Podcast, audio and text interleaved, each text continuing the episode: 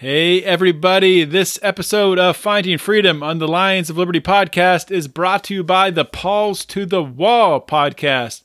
Paul's to the Wall is hosted by two libertarian brothers and longtime supporters and listeners of this show, Mike and Nick Paul. Each episode, they interview experts on a whole variety of different topics. Some of their past guests include Scott Horton, Gene Epstein, Pete Quinones, Jason Stapleton, Matt Erickson, and of course, some of the Lions of Liberty, myself and fellow host here of Electric Liberty Land, Brian McWilliams, have both been on the podcast. We had an awesome time. Of course, outside of the political discussion that they do on the show, they also interview experts on a lot of other interesting topics, such as history, cars, jiu-jitsu, music, barbecue, and so much more, guys. You definitely want to check out this podcast. Paul's to the Wall can be found on all major podcast platforms. Check it out today. Again, that is Paul's to the Wall, P-A-U-L-S, to the wall. We are born free, and we will die free. The time in between, though, that's complicated. In that time, governments, institutions, and our egos will limit our ability to find true freedom in this life. These are real stories of real people overcoming the odds, persevering in justice, and unlocking their potential. Welcome to Finding Freedom. Here's your host, John Odermatt. Hey everybody, welcome in, gather round. Welcome back to another episode of Finding Freedom here on the Lions of Liberty podcast. And you know what? If you're first time you stumbled upon this podcast, maybe you might have heard about us on another podcast, maybe called Legion of Skanks, and you Googled us up, or you typed in Lions of Liberty on the old podcatcher app, and whoop, here we are. We're right here. Today's episode of Finding Freedom, let me tell you a little bit about it. First of all, Finding Freedom, what we do here is I look at stories where people are overcoming the odds, overcoming adversity, a lot of the time fighting their way through prison, things like that, in order to find their freedom in life. Today's episode of Finding Freedom, actually bringing on a former guest, someone who has fought their way through prison and has come out on the other side. But today we're talking about people who have been left behind, people who have served decades in prison for violent or nonviolent crimes and are stuck and cannot get out, and they've, checked every box and done everything possible that any sane person would think, you know what, I think it makes sense to let this person be free, let this person out of this cage. But no, in our system, you keep them locked in a cage for another 10 years because, that's the American dream, right? We have the largest prison system in the world. And that's how you get there, by doing things like this. But really excited for you guys to hear from my guests today, hear about three specific cases.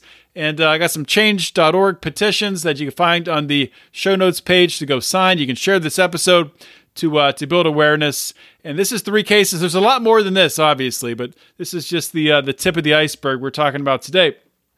Before we get into that, I want to remind you all about another great podcast. It is called Burning Daylight. And if you like cowboys, if you like cowboy shows, if you like hearing some cowboys, banter back and forth, talk about crude things, tell some dirty jokes, this show is for you. And, if it's not for you, then I don't even know why you're listening to this show or any Lions of Liberty shows, because we all fully endorse cowboy humor here. So you should too. Now, you can find the show, obviously, by going wherever you find your podcasts, wherever you're listening to this podcast. Just type in Burning Daylight. It'll pop up. Friend of the show, Matt McKinley, is the host, so check that out. And without saying anything more, guys, let's get rolling with the show. Okay, welcome back to another episode of Finding Freedom. And here I'm joined again today by Melisha Johnson. And she was on the show back on episode 260, I believe, and I think that might have been this. I think it was actually the second to last episode of Felony Friday before we changed the name to Finding Freedom. Of course, we've changed a little bit of what we talk about, expanded the focus of the show somewhat, but The focus is still very much on the criminal justice system, shining a light on this broken system. And Melisha wanted to come back on the show to talk about specifically three individuals who are, they've been left behind. They're still in the system. They've done, more than a decade. I think maybe all three of them have done 20 years in prison. We can get into talking about each case. And I just want to start off by welcoming Melisha back to the show. Welcome. Hi, John. Thank you for having me back. I appreciate it. Well, thanks for coming back. And I guess we'll start out before we get into talking about the people who've been left behind here.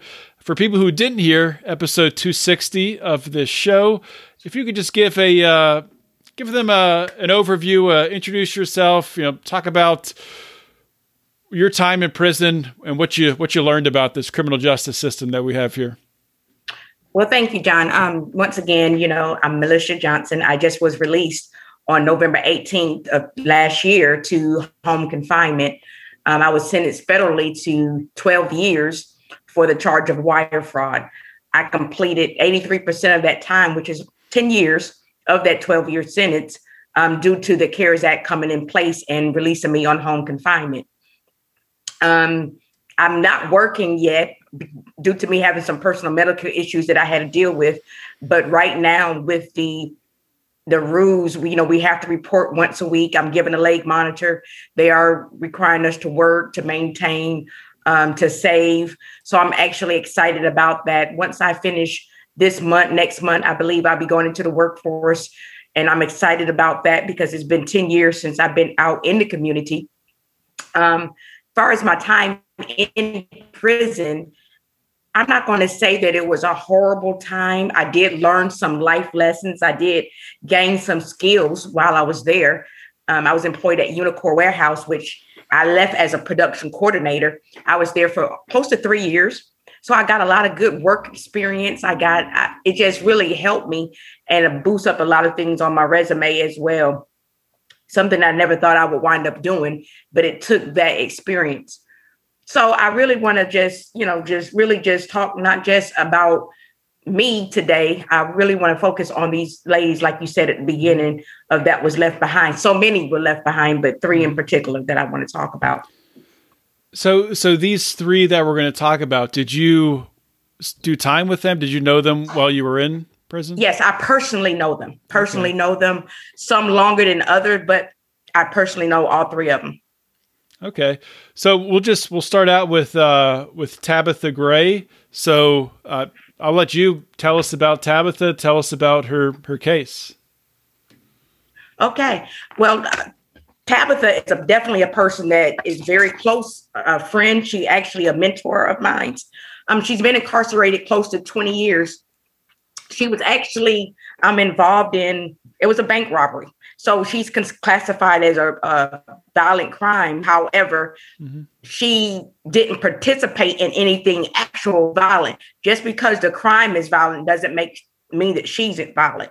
Plus, even by the fact that she's done 20 years, anybody can change over 20 years. And so I don't want you to be scared of the fact that it's a bank robbery charge that she's not a different person today. Like I said, she's been incarcerated for 20 years. She has three sons.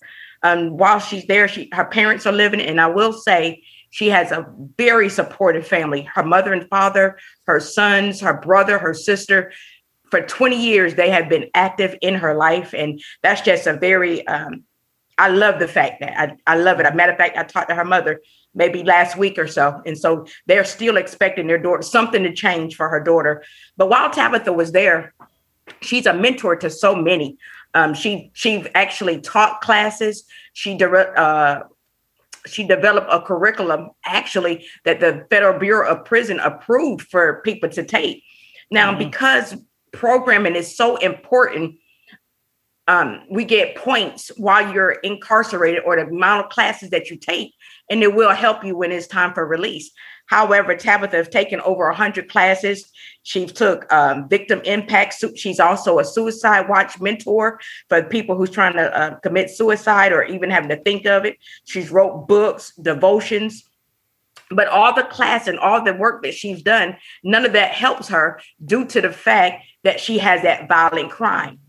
So that's one of the things. I don't want people to look. We put a petition out. We have over 1,100 signatures now. So we're very pleased about that. She has her clemency that's going in right now. And we just want some fresh eyes to look at it and to not look at who she was, but look at who she is now and the change that she's made while she's incarcerated. Yeah. And just to chime in quickly on, you know, talking about her having a violent crime, you know, that's even talk about a bank robbery. I mean, people make mistakes, and yes, 20 years is a long, long time for almost any crime. Yeah, I don't look as that as, and I don't think my audience would see that as any, you know, reason, you know, not to sign the petition or, you know, not to advocate for her release. So I think people will definitely get behind this. So how much time, do you know how much time is left on her sentence? She has 5 years left. She has 5 years left on her sentence. And we're just actively trying to help her because, like I said, she has grandchildren now that she's mm-hmm. never seen. So much have changed. Even with me being gone for 10 years, then transition has not been easy. So her being 20 years. So we can just imagine how much things have changed for her. And like you said, 20 years is a long time for anybody. And like I said, she's a wonderful person. We got letters from the staff, the certificates that she's completed. Like I said, there's classes and curriculums that she's developed that the FBOP approved for to be taught as part of some of the reentry classes there. So I'm very proud of her, not just because I can say that she's my friend, but I know who she is. And when you've been incarcerated with somebody, we see that every day. You can't only fake it for so long. You can only hide for so long when you're living with a person. So what I see with her today is something that I saw every day. Yeah. And it's another thing on, so doing 20 years in prison, and people say, okay, she has another 5 years. She can wait another 5 years. I would push back on that and say, what else is going to happen in 5 more years? Probably we didn't even know that the corona was going to take place. Yeah. Probably the chance of something bad happening, either her getting sick or something like that, or I mean, it's way outweighs. She's not going to get more reformed in these last 5 years. Right. Exactly. The best thing to help her to get back on her feet, to get back with her family, the best way for her to contribute value to society is to be out of prison. So. Exactly. I'm in total agreement with you. There's nothing else. She can't even take any more classes. There's nothing mm-hmm. that they require for her to do. She has maxed out on everything. So she's ready. And I would say that she is ready. And I just pray that the community, this country, will give her another chance. So what has happened with her? When she was trying for a compassionate release or... Well, actually, she did put a clemency in under President Obama. That was denied. She put compassionate release in. That was denied. Right now, she has another one in due to the fact that a lot of us have been released on home confinement. And I think a lot of things of what they're looking at is the fact that it's violent. They don't look at nothing else. They don't look at her post-rehabilitation. They're just looking at violent, and they don't even go any further. So, but she does have another one in right now. And so we're trying all different avenues that we can do to, you know, try to help her. But her clemency and her compassionate release is what we have in right now and what we're working on.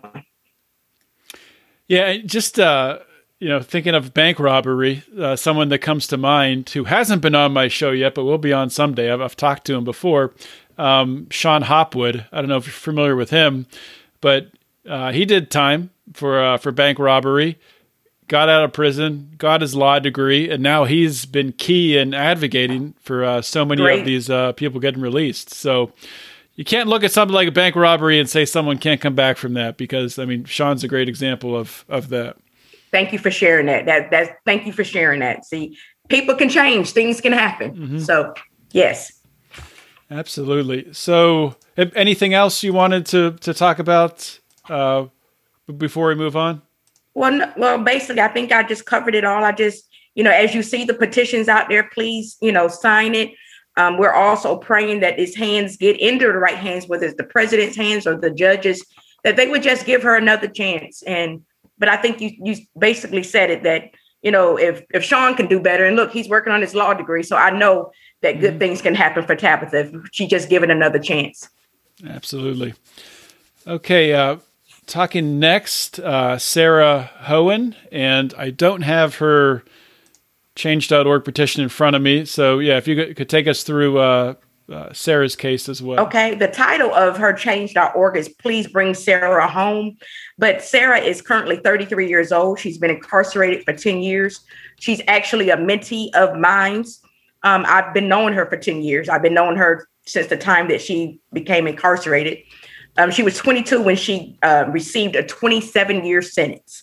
She received 27 years for manufacturing meth, conspiracy, and was all due to her co-defendant, which is her second child's father. So she has her children now are 17, 14, and 11. Sara works at Unicor now, but she's very remorseful for the things that brought her into prison. She didn't want to, she was on drugs and she was too ashamed to get help. And a lot of time with the drug offenders, most of them are addicts. You know, it's not just a point of the selling, but they're addicts. And a lot of times help is not even offered to them. They just ready to throw you in prison and not giving you the help for what you need while you're, you know, they led you into that situation. But she's definitely remorseful for her situation. Currently, her mother is has some health issues, and her children had to kind of be separated a little bit because her mother's not able to see about them as well as, you know, other things. And Sara has her clemency in as well. She was denied for the Home Confinement Act because they consider this as violent as well. I guess is the amount of drugs that came with it.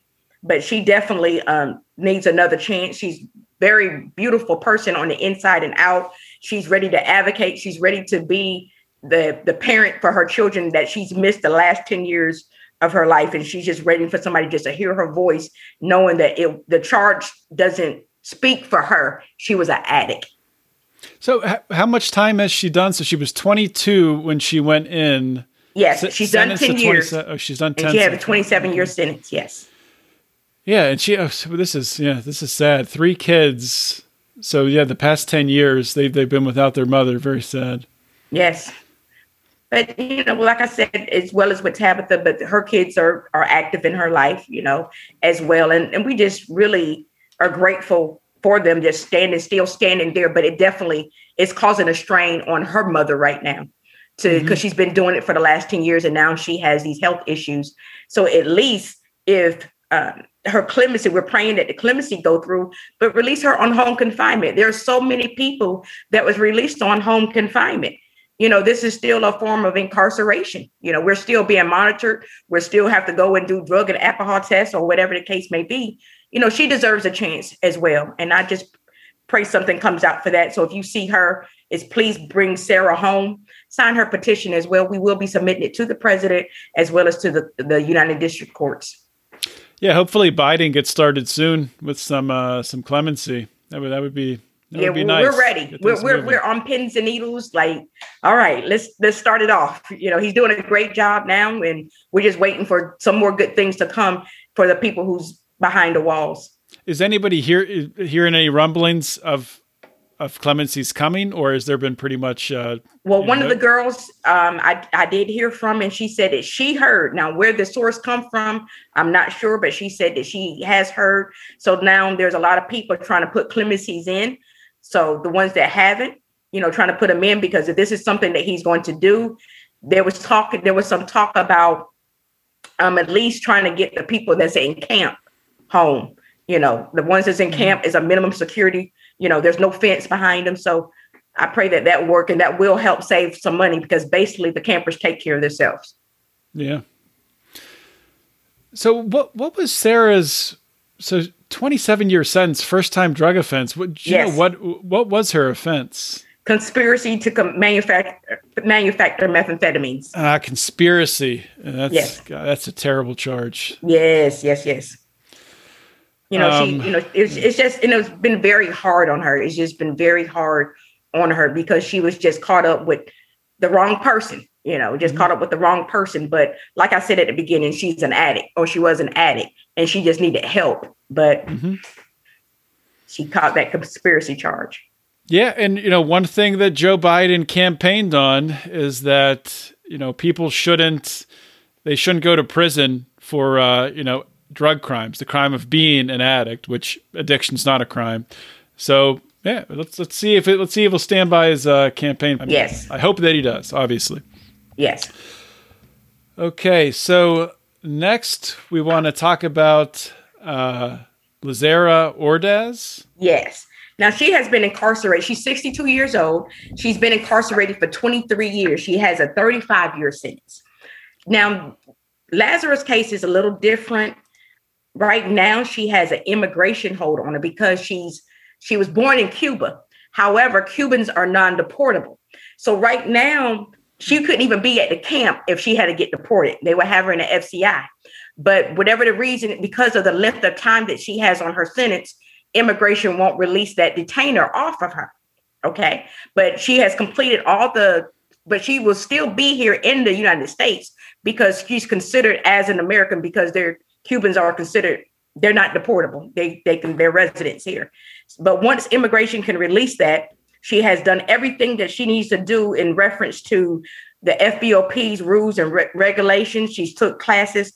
Like I said, she's been incarcerated for 23 years. She's 62 years old. You know, she spent the majority of her life there. And now it's time for her to just go home and just enjoy the rest of her life. She's very well respected in the prison, you know, with staff as well as inmates. She's a very good heart person. And she just wants another chance. She's been believing every day that something is going to change for her. And I'm just believing that something will happen for her as well. Yeah, the Change.org petition is written by her daughter, right? And she says that she was 2 years old. This is her daughter speaking when her mom went into prison. Really hard to imagine that. Yes. So 2 years old, yes. And right now she has a lot of support. She definitely has a lot of support. We have been in conversation with the immigration officer. So we're just believing the more people that will sign, the more people that will help. We're going to submit that petition to the immigration officer since she's not going to be deported anyway. Since she's not going to be deported, why keep that hold on her? Why keep it if you're not going to do anything? So if we can get these signatures and say they do support her, this will be great. Mm-hmm. Yeah, that doesn't make any, I mean, I'm not surprised it doesn't make any sense, but yeah, having the hold on it doesn't, like, what's the point? Right, exactly. You know, but a lot of times they do that. And by me being at an FCI, I have seen it. I think Cuban is one other country. And sometimes they just do it just to get you there to release you. You know, and it just kind of, and it prohibits them from any reentry credits or even doing anything because of that hold that's on them. But like I said, I don't even know why the detainer is on her being at a camp anyway, because she shouldn't even, you know, but they're just doing it. But we just going to get these signatures, submit it to him. Come on, give her another chance. She's done 23 years. Let's run it. She's 62 years old, doing great. She's working. She's definitely working. She's working 3 jobs, actually. So she's just staying busy, you know, just trying to stay out the way so she can go ahead and get another chance with her daughter. So she's working 3 jobs in prison? Yes. How does that work? Like, well, when she goes in the kitchen in the morning and then she'll work a little bit there, then she'll start at Unicor and do there. And then she's also the camp's photographer. So she takes pictures on the weekends. Mm-hmm. So she just stays busy. So the kitchen, camp photographer, as well as working a full-time shift at Unicor. How much of that money are you able to keep, or does the prison take a percentage of it? Well, the only ones who lose don't actually keep. Some of the money is the ones that owe restitution. So if you have restitution, they take half of it out if you're working at Unicor. Mm-hmm. But if you're not, you're able to keep your paycheck. And the most you make at Unicor is like $1.25. Regular compound is like 46 cents, $25 a month. So you're really, a lot of times if you don't have any outside support, they'll try to take on multiple jobs just to be able to get their basic hygienes every month. Man, that is crazy. That, I mean, obviously the conversation in the country right now is minimum wage. Yes. Let's talk about these prison wages. That is absurd. I mean, that's criminal. I'm telling you. And then you have this FRP charge, which is $100. So if you're making $25 a month and they want you to pay $100, you know, it's very hard. That, like I said, if you definitely don't have no support on the outside, it's very hard. But 46 cents an hour is, and some of them really calculate the hour. Like if you're not there an hour, okay, well, you don't get your 46 cents, you know? So it's very absurd, and I hate it. And I'm glad that I'm not there, but I hate it for the ones that are there. So we're definitely trying to help as many as we can. What does that, I mean, because you're someone who's been through this, what does that do to you mentally when you're doing work and you're working hard and you know you're just getting this like little, you know, small piece of the wage you should be getting? If you don't know your worth, it will make you feel like you're less than, or that this is what I'm only worth. I can't do no better. And a lot of times people don't want to even, they just feel like, hey, this is what I'm worth, you know, and it lessens your self-esteem, your morale. And then you have some people who don't want to do anything because I'm only getting paid 46 cents. And it's hard for me to sweat and do this for 46 cents, but they know that there's penalties if they don't do it. You know, but it does make it hard. It makes your attitude, you know, have more of an attitude. It just is a very depressing situation, very depressing situation. Yeah, I can definitely imagine. So just want to say one more time to go over the names, and I will list the three of these Change.org petitions on our website at lionsofliberty.com on this show. So it's Tabitha Gray, Sara Hohen, and Lazara Ordaz. Yes. Anything else you want to say about these cases, or is there anyone else you wanted to advocate for? Well, I don't have another application or change.org petition that I know of offhand, but there's so many. If you see some of these things that's coming out, far as petitions, whether whoever it is, you know, take a look, read the little of the background, and try to support, try to help. We need the country's support. There's so much that the ones that's incarcerated can do.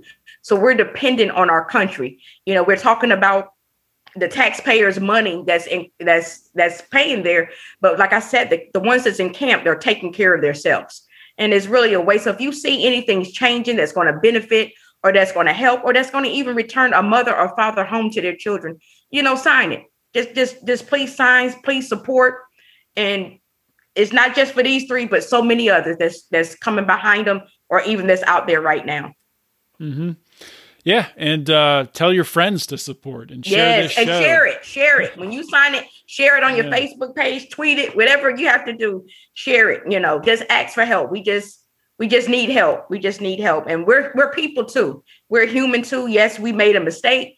But we've done our time. We paid our penalties. Please just help us, get us to reestablish ourselves in society so we can become productive members of society.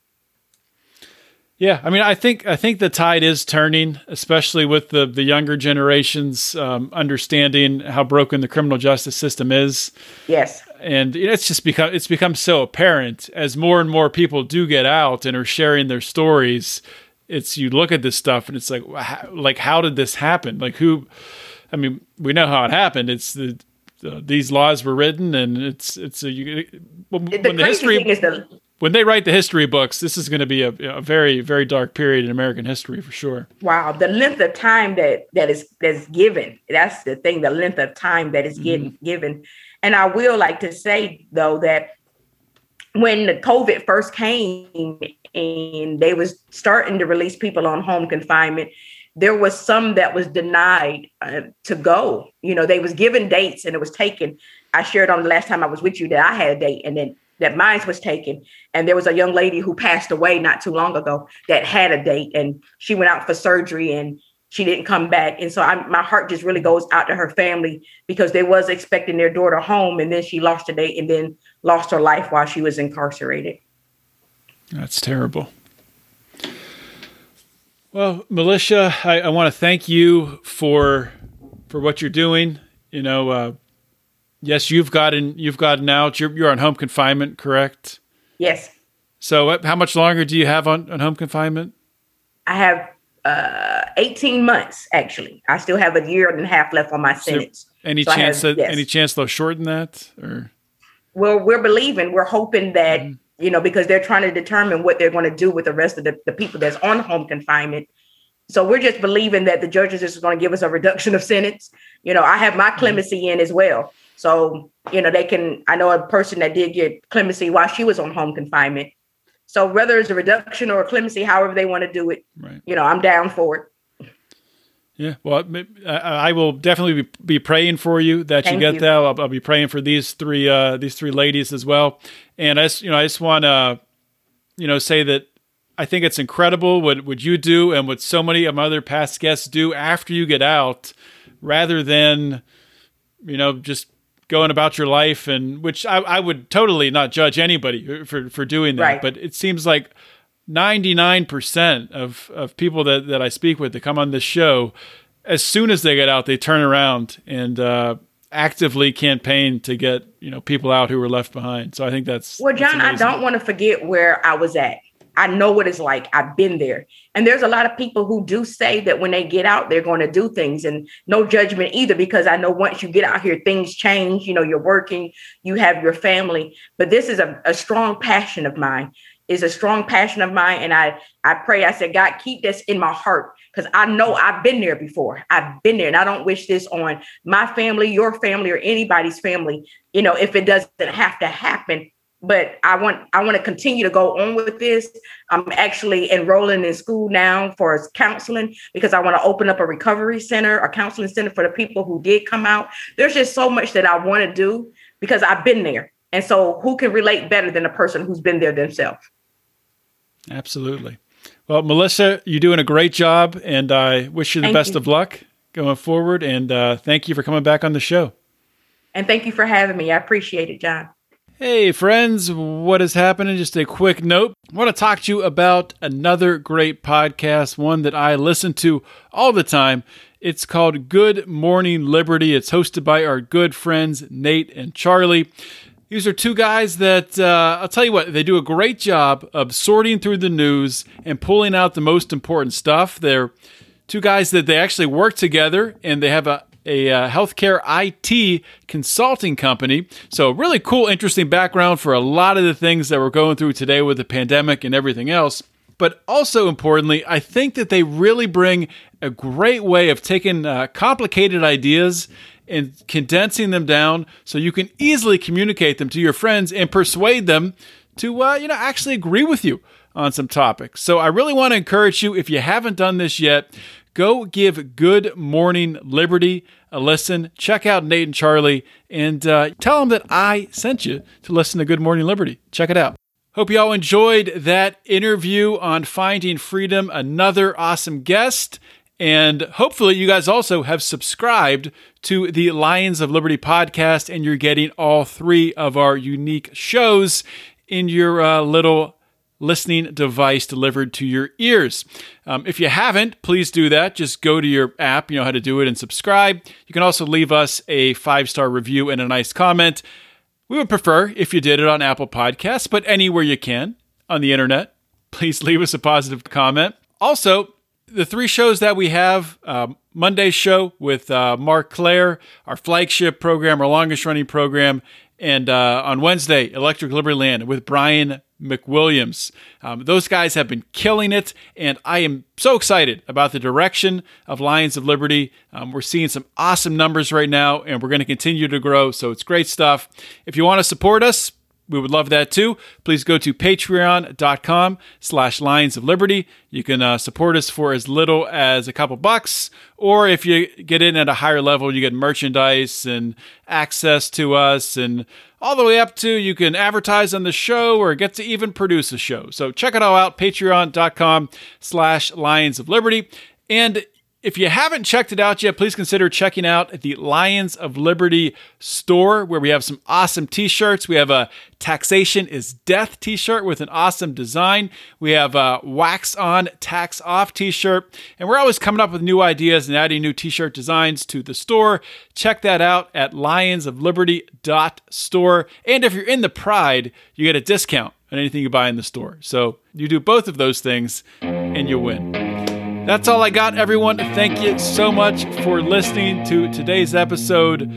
This is John Odermatt signing off. Always remember to keep your head up and the fires of liberty burning.